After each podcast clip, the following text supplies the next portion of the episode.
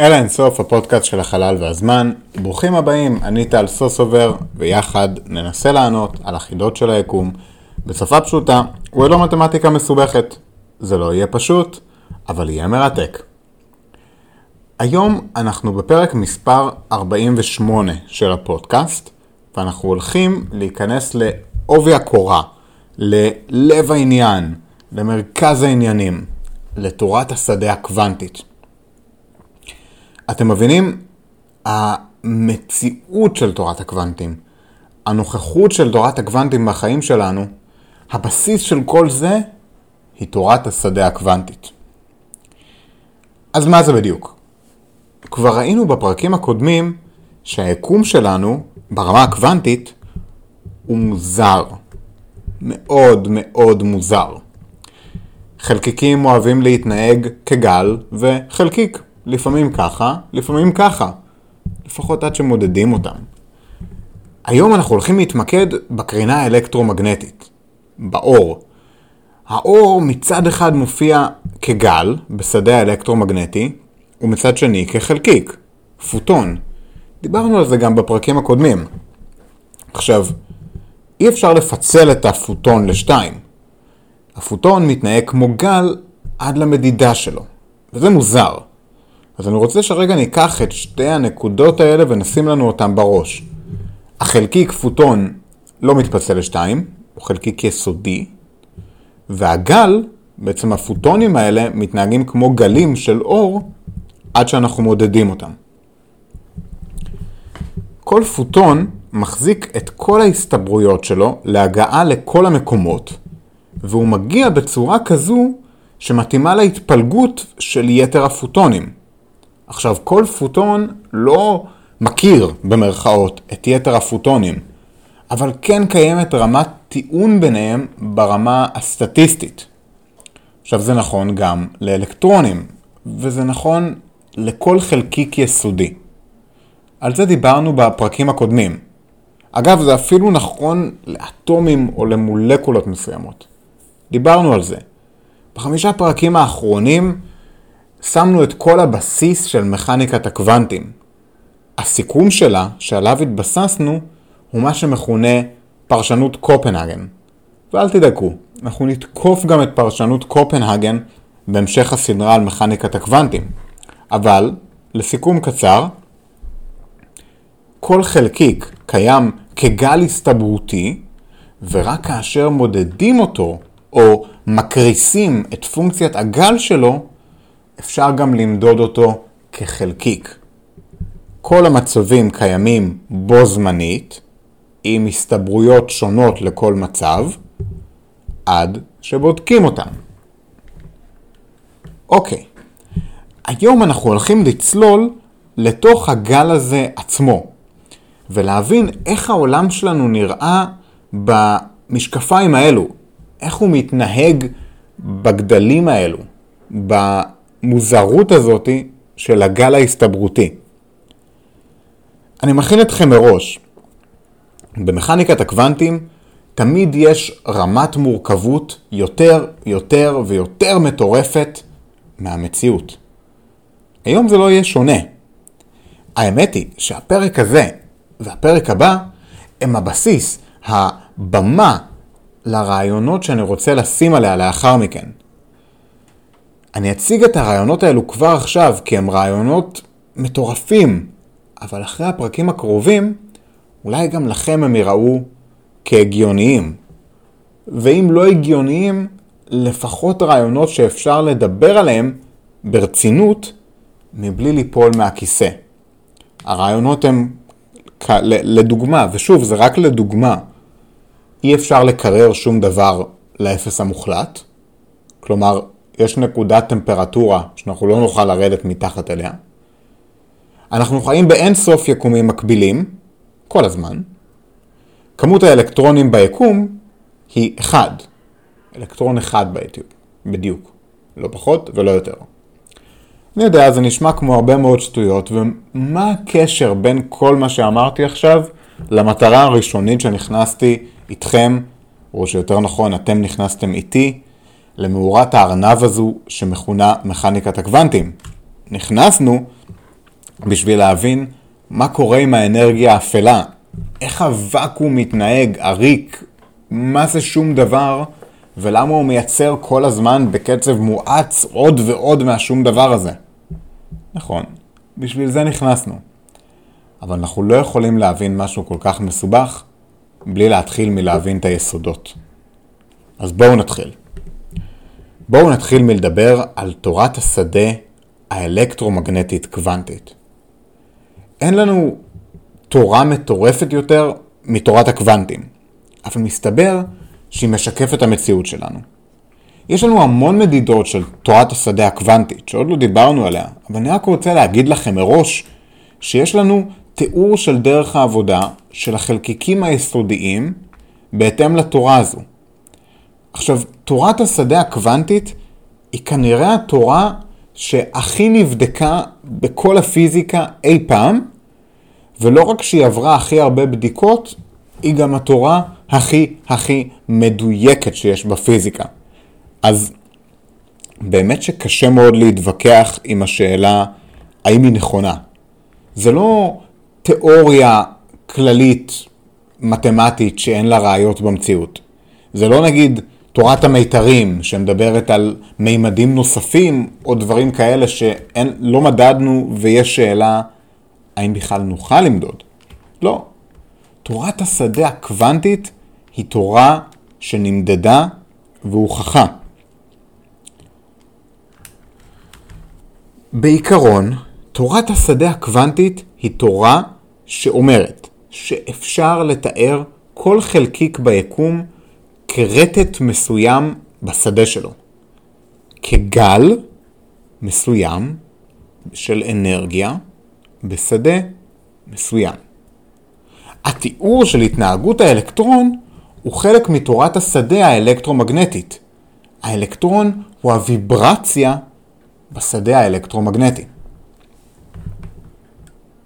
אם אנחנו פורטים על מיתר, נגיד של גיטרה, הוא מתחיל לרקוד מצד לצד.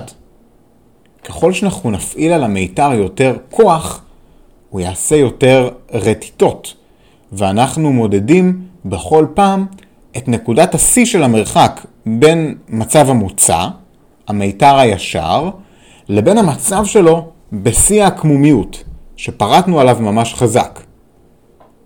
אז אנחנו יכולים למדוד, לראות סנטימטר, נגיד אם נפרוט מאוד מאוד חזק על גיטרה, שני סנטימטר.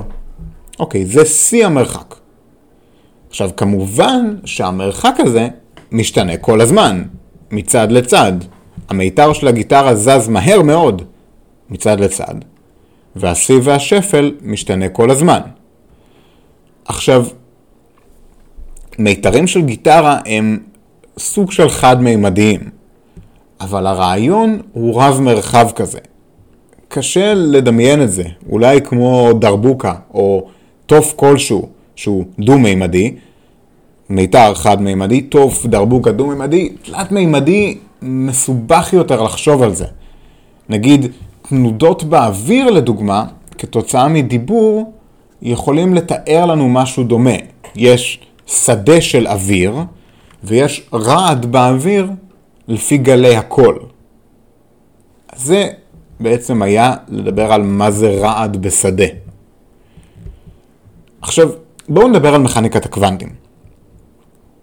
במכניקת הקוונטים אנחנו זזים באופן קוונטי, בקוונטות. לא זזים שם באופן רציף. אנחנו יכולים שלמיתר יהיה אפס ויברציה, אפשר שתהיה לו ויברציה 1, נגיד סנטימטר בין שיא הגובה לבין נקודת האפס.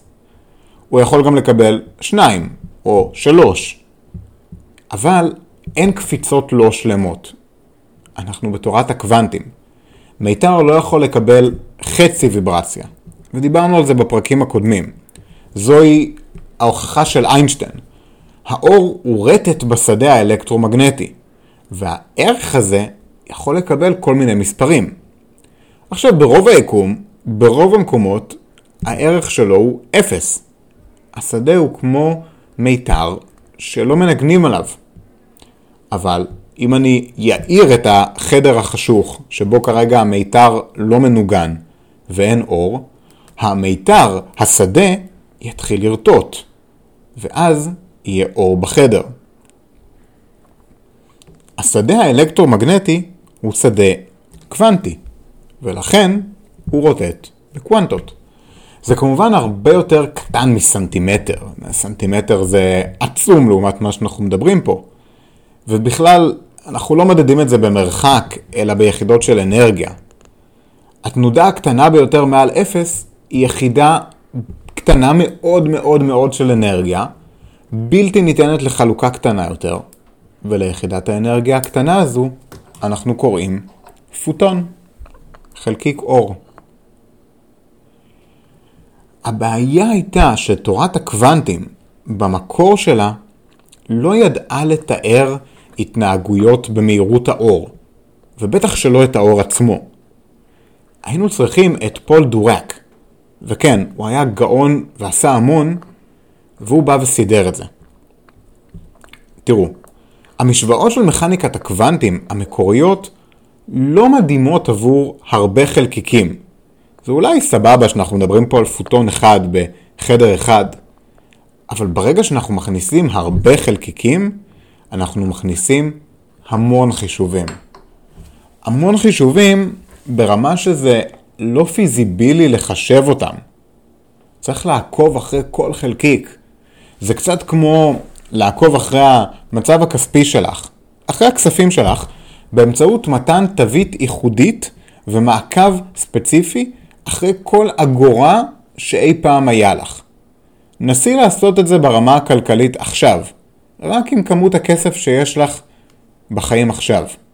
שימי תווית על כל אגורה, ועכשיו תעקבי אחרי כל האגורות האלה, אפילו רק בשנה הקרובה. נגיד ששילמת שקל על משהו, אז זה 100 אגורות, ועכשיו הפקידו אותם, אז חלק מהאגורות האלה לקחו אותם כעמלה. העמלה הלכה למקום אחר, מהר מאוד זה מסתבך, וזה רק על שקל אחד. אוקיי? וכמובן שיש הרבה הרבה יותר חלקיקים מאשר כסף. אז זה די לא פיזיבילי לעקוב אחרי כל חלקיק. במציאות שלנו, לאף אחד לא אכפת מאיפה כל שקל הגיע, או כל אגורה הגיע.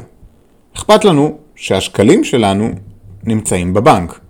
עכשיו, אירוע קוונטי יכול לקרות בכל מיני דרכים שונות, ואנחנו מחשבים את ההסתברויות השונות. וכאן מתחילה הבעיה. כאן מתחילה העניין המתמטי המסובך, כי אם אנחנו מנסים לספור את החלקיקים הבודדים ואת ההתנהגות שלהם, אנחנו בסיכון של double counting. הרעיון של דיראק לפתור את זה היה להכניס את השדה כולו למכניקת הקוונטים, ולא להכניס כל חלקיק בנפרד. הרעיון די פשוט.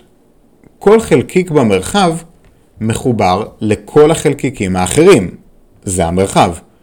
יש לנו אין סוף חלקיקים המחוברים ביניהם בכל היקום.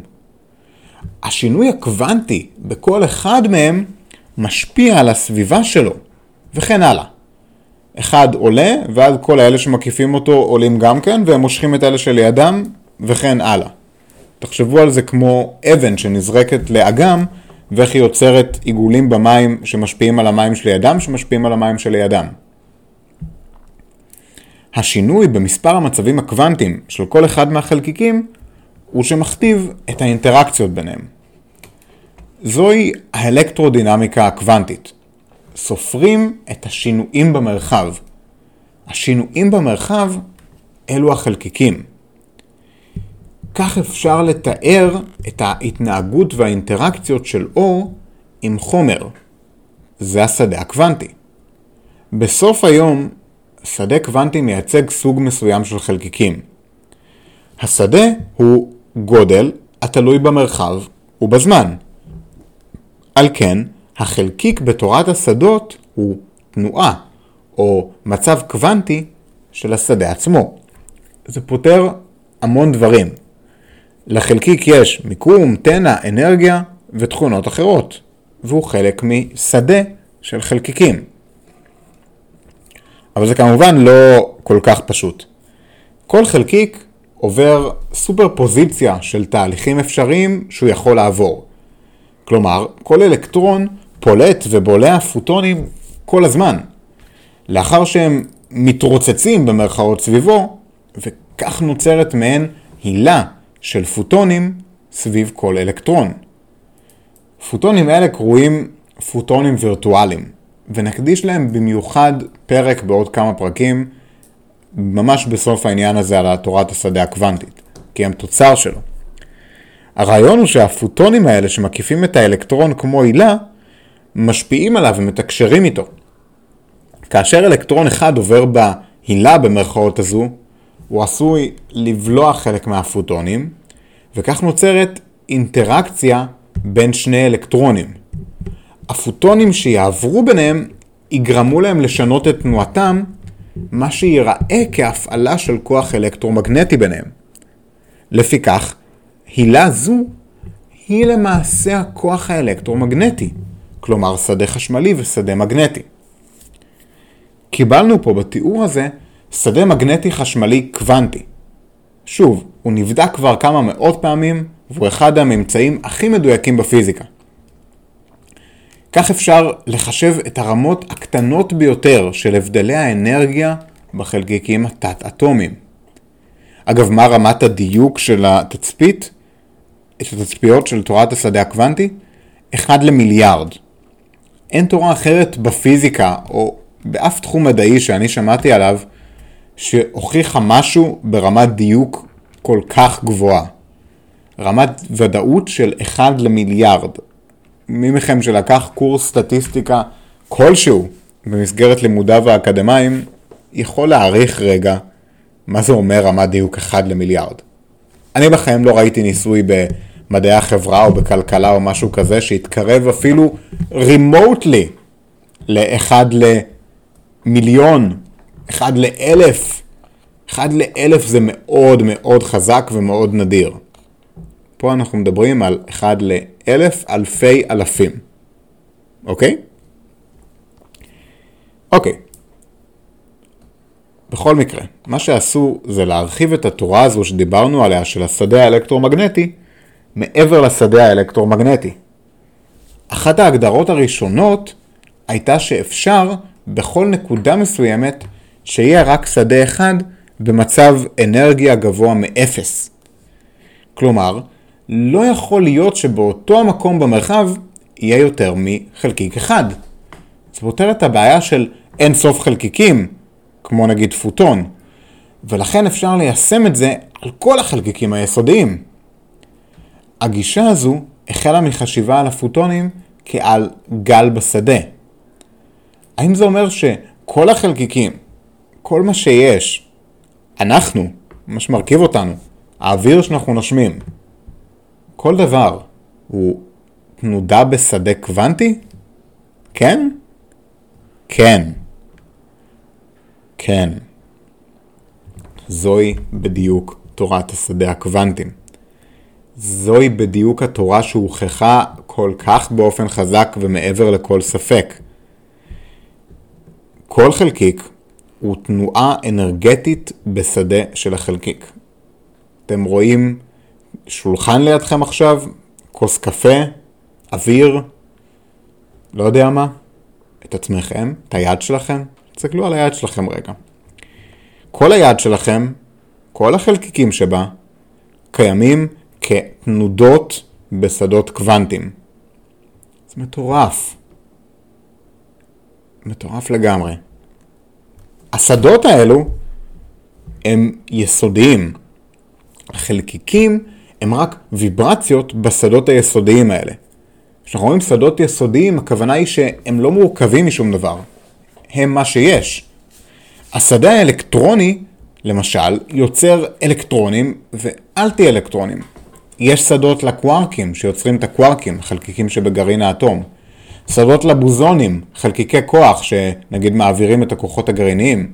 שדה היגס שמעביר, איך לא, את חלקיק היגס. אבל בואו לא נתקדם מהר מדי. אנחנו עוד לא שם, אבל היי, גם ל-X אנחנו הולכים להגיע. אז עד כאן יש לנו תיאור מתמטי של השדות הקוונטיים.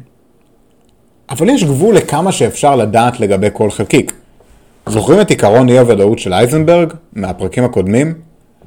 העיקרון הזה אומר לנו שככל שנדע באופן מדויק יותר את המיקום של חלקיק מסוים, כך נדע פחות את המומנט שלו, ולהפך. כפי שהסברנו, זה לא עניין של בעיית מדידה, אלא בעיה בסיסית של התנהגות קוונטית של חלקיקים ברגע המדידה. סקרנו את זה די בהרחבה בפרקים הקודמים על אה, עיקרון אי הוודאות ועל שזירה קוונטית. זה מטורף, אבל נראה שמסיבות כלשהן, פשוט ככה היקום שלנו עובד. אם פותחים שני חורים בקיר מסוים, החלקיקים עוברים אותו כמו גלים, ב-50-50 בכל אחד מהחורים. הם ממשיכים להתנהג כמו גלים עד שהם פוגעים במסך. עכשיו יש אגדת עם על ריצ'רד פיינמן, אחד מאבות, או לא יודע אם אבות, כי הוא לא אבות, אבל אחד ממפתחי המכניקת הקוונטים המפורסמים ביותר, ששאל את המרצה שלו שלימד אותו על הניסוי הזה עם החורים, מה קורה אם יש שלושה חורים? אז המרצה אמר לו, אז הגל יעבור שליש, שליש, שליש. אוקיי, ואם יש ארבעה חורים? אז המרצה התעצבן כבר, אותו דבר, רבע, רבע, רבע. אתה מוסיף את הגלים שעוברים דרך החורים. ואז פיינמן שאל, ואם יש אין סוף חורים, מה קורה אז? מה קורה במצב כזה? בעצם אין כלום, זה פשוט סתם תנועה במרחב. הגלים פשוט נעים במרחב, דרך אין סוף מצבים. שימו לב, ככל שהוספנו חורים, קטנה ההסתברות לעבור בכל אחד מהחורים. אם אין חורים בכלל, הכל אפשרי. יש לנו אין סוף מצבים. זו המציאות שלנו. הגלים עוברים כל הזמן דרך אין סוף מצבים קוונטיים הסתברותיים. זוהי ההבנה הכי פשוטה של העולם התת-אטומי. על מנת להבין את המסלולים האלו מנקודה A לנקודה B, אנחנו צריכים להסתכל על כל המסלולים האפשריים. כל המסלולים האפשריים. כולם. בניסוי שני החורים הגדרנו שניים כאלו. אחד דרך חור ימין ואחד דרך חור שמאל. אבל האמת היא שזה הרבה יותר מורכב מזה, כי חלקיק יכול לקחת כל מסלול אפשרי. החלקיק טס דרך החלל הריק. בעצם הוא עובר דרך אינסוף חורים, כלומר, יש אינסוף מסלולים אפשריים בעבור כל חלקיק. זה אומר שכל חלקיק יכול לעבור אינסוף מסלולים שונים על מנת להגיע מנקודה A לנקודה B. זה מתחיל להישמע כמו פרדוקס הצף של זנון. איתו התחלנו את הסדרה על מכניקת הקוונטים. אפילו אם הסתברות לכל אחד מהמצבים האלה היא קלושה, אנחנו צריכים לקחת אותה בחשבון בתנועה של החלקיק. זה אומר שהחלקיק צריך לנוע דרך כל מסלול אפשרי ביקום, על מנת לנוע מילימטר אחד ימינה. אז איך הוא יכול לעבור דרך אין סוף מסלולים, קטנה הסתברות ככל שתהיה, בזמן סופי? זה לא נשמע אפשרי. כאן נכנס פיינמן לתמונה. עכשיו אני חייב לעצור רגע ולהגיד שפיינמן, על אף שהיה גאון מתמטי ופיזיקלי, על זה אין ויכוח, היה אחד האנשים המחרידים ביחס שלו לנשים. ועצוב לי ברמה האישית שפיזיקאי כל כך גדול, היה גם שובייניסט כל כך גדול. במונחים של היום, הוא היה כנראה נכנס לכלא. אתם יכולים לקרוא על זה באינטרנט, אני לא רוצה לדבר על דברים כאלה בפודקאסט. אבל בארצות הברית של שנות ה-50 וה-60, הוא היה כוכב עולה.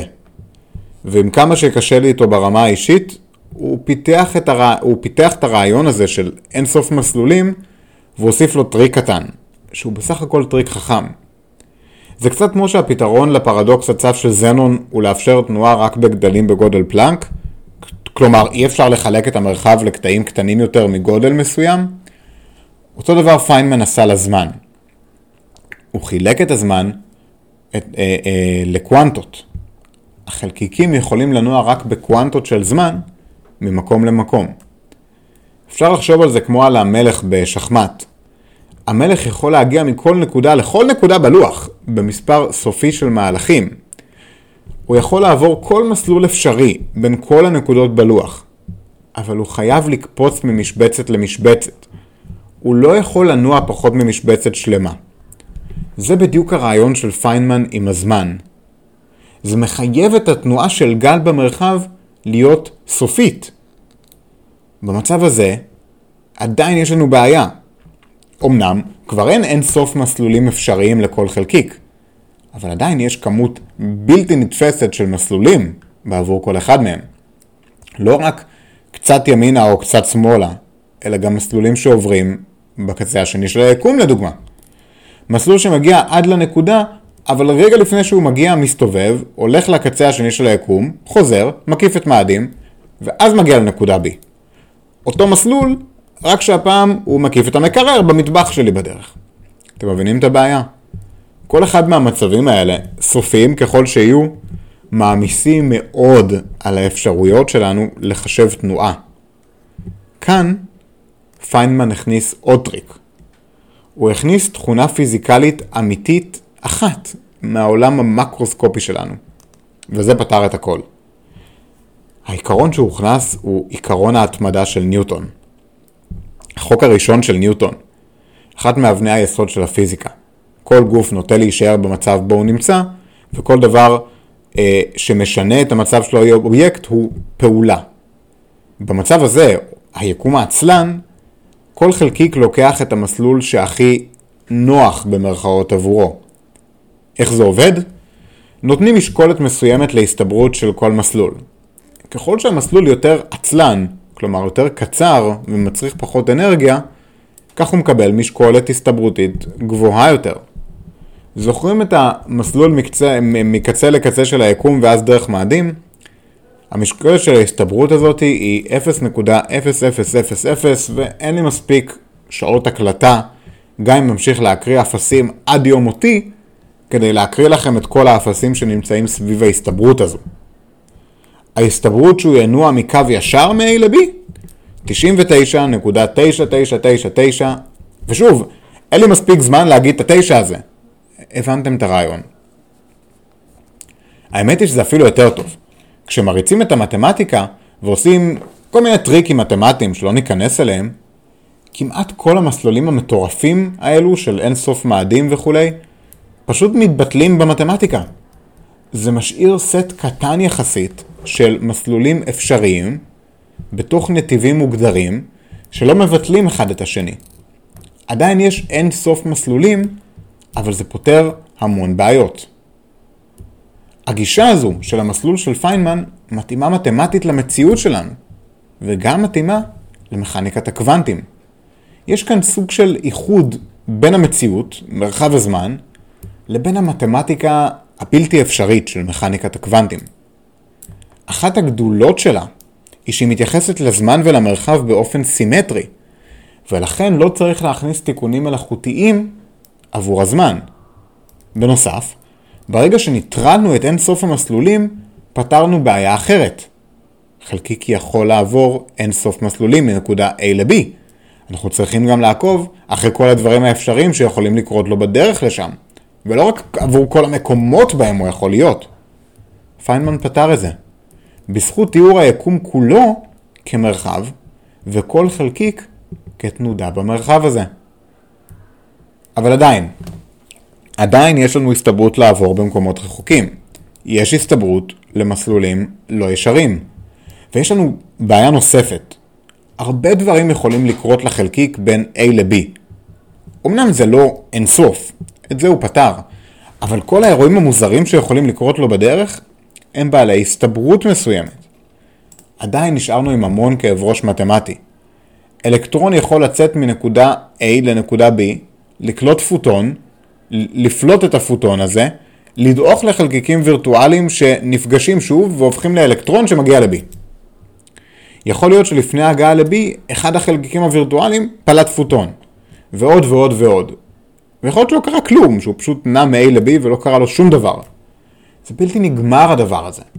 גם במרחקים מזעריים אנחנו נתקלים בכמות חישובים מטורפת, שבאה להראות את כל הדברים שעלולים לקרות בדרך. שוב, ריצ'רד פיינמן היה מי שהציל את המצב. אנחנו מכניסים כאן לעסק את דיאגרמת פרידמן. דיאגרמת פרידמן היא מוזרה. כן, היא פותרת את הבעיה הזאת של המסלולים והחישובים, אל תדאגו. אבל היא פותרת אותם בדרך מוזרה. לדוגמה, היא מתארת אנטי חומר כחומר רגיל שנע אחורה בזמן. וזה לא הכל. אנחנו נדבר על זה, ועל עוד הרבה דברים מטורפים אחרים בתורת הקוונטים, בפרק הבא. אוקיי חברים, בואו נסכם את הפרק. אז היום דיברנו בחלק הראשון של תורת השדה הקוונטית. תורת השדה הקוונטית היא ההארד-קור של מכניקת הקוונטים. עד עכשיו התעסקנו בלתאר מה זה עיקרון אי הוודאות ומה זה שזירה קוונטית. ובעצם הראינו שהחלקיקים מתנהגים בקוונטות של אנרגיה, ושהיקום הוא לא רציף אלא בדיד ברמה הנמוכה ביותר. בגדול, תורת השדה הקוונטית עליה דיברנו היום, באה לתאר את כל המצע, את כל המרחב, כל מה שיש, כרשתות של אה, מרחבים, של שדות בעצם, של כל אחד מהחלקיקים.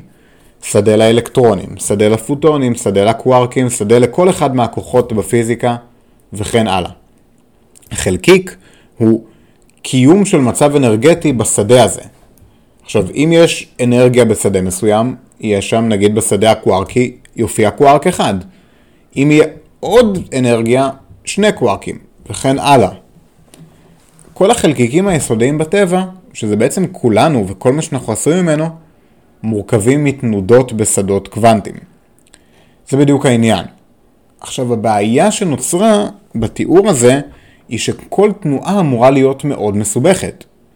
בגלל אותו עיקרון אי הוודאות, כל חלקיק יכול לקבל המון ערכים בשדה הקוונטי, וכאשר כל תנודה בשדה משפיעה על השכנות שלה, אפשר לקבל אינסוף השפעות. ובנוסף, אין שום חובה שההשפעה תהיה על שכנים. יכול להיות שההשפעה תעבור דרך מסלולים מטורפים ביקום. ושוב נתקענו בבעיות של תנועה. ואז דיברנו על פיינמן, שהציע פתרון לכל המסלולים, לייחס להם הסתברויות, וזה בסך הכל פתר את הדברים.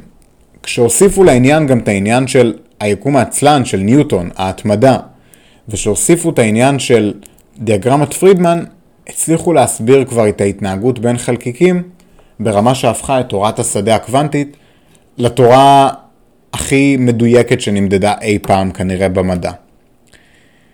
עכשיו, זה מסובך, זה מאוד לא אינטואיטיבי, אני יודע. אני רוצה שמהפרק הזה תיקחו את העניין שכל החלקיקים בטבע הם תנודות בשדות שלהם, זוהי תורת השדה הקוונטית, ובפרק הבא אנחנו הולכים לדבר על איך נראית אינטראקציה בין חלקיקים בתורת השדה הקוונטית.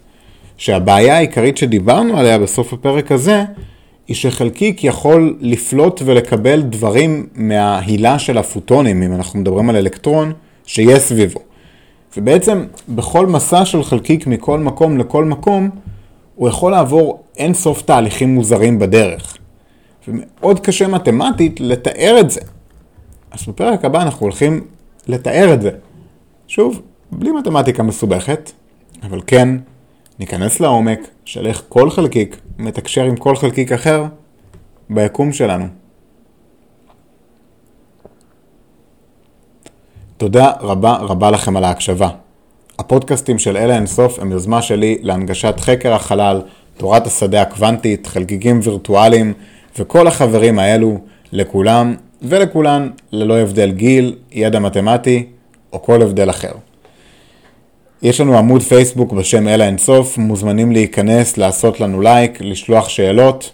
אני תמיד שמח לדבר, לענות אה, וככה לראות את הדברים שלכם.